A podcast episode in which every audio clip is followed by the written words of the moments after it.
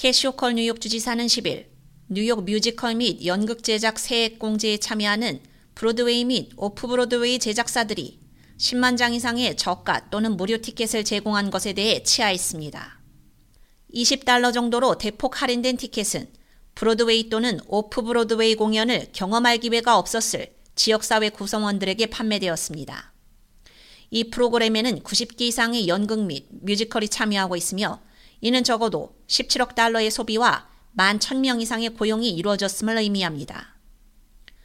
호컬 주지사는 뉴욕은 브로드웨이와 오프 브로드웨이 최고 제작사들이 뉴욕 시민들에게 10만 장 이상의 할인된 티켓을 제공하는 블록버스터급 대기록을 달성했다며 브로드웨이는 예술과 문화의 글로벌 허브로서 뉴욕 정체성의 중심이며 우리 행정부는 뉴욕시 뮤지컬 및 연극 제작 세액 공제 프로그램을 통해 이 산업을 계속 지원할 것이라고 밝혔습니다.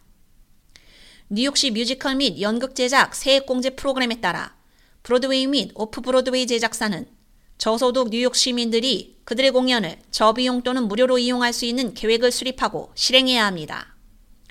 제작사는 뉴욕시, 롱아일랜드 및 미드 허드슨 지역의 저소득층 주민들에게 주 정부와 직접 협력해 티켓을 배포하거나 극장개발기금과 같은 제3자 파트너와 협력해 학생, 재향군인, 노인, 장애인에게 저가 또는 무료 티켓을 제공할 수 있습니다.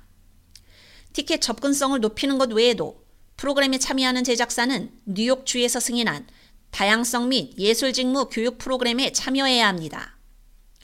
호컬 주지사는 2024 회계년도 뉴욕주 예산의 일환으로 뉴욕시 뮤지컬 및 연극 세액 공제 프로그램을 대폭 확대해 뉴욕 라이브 공연 산업에서 기여도가 높은 오프 브로드웨이 제작사도 포함했습니다.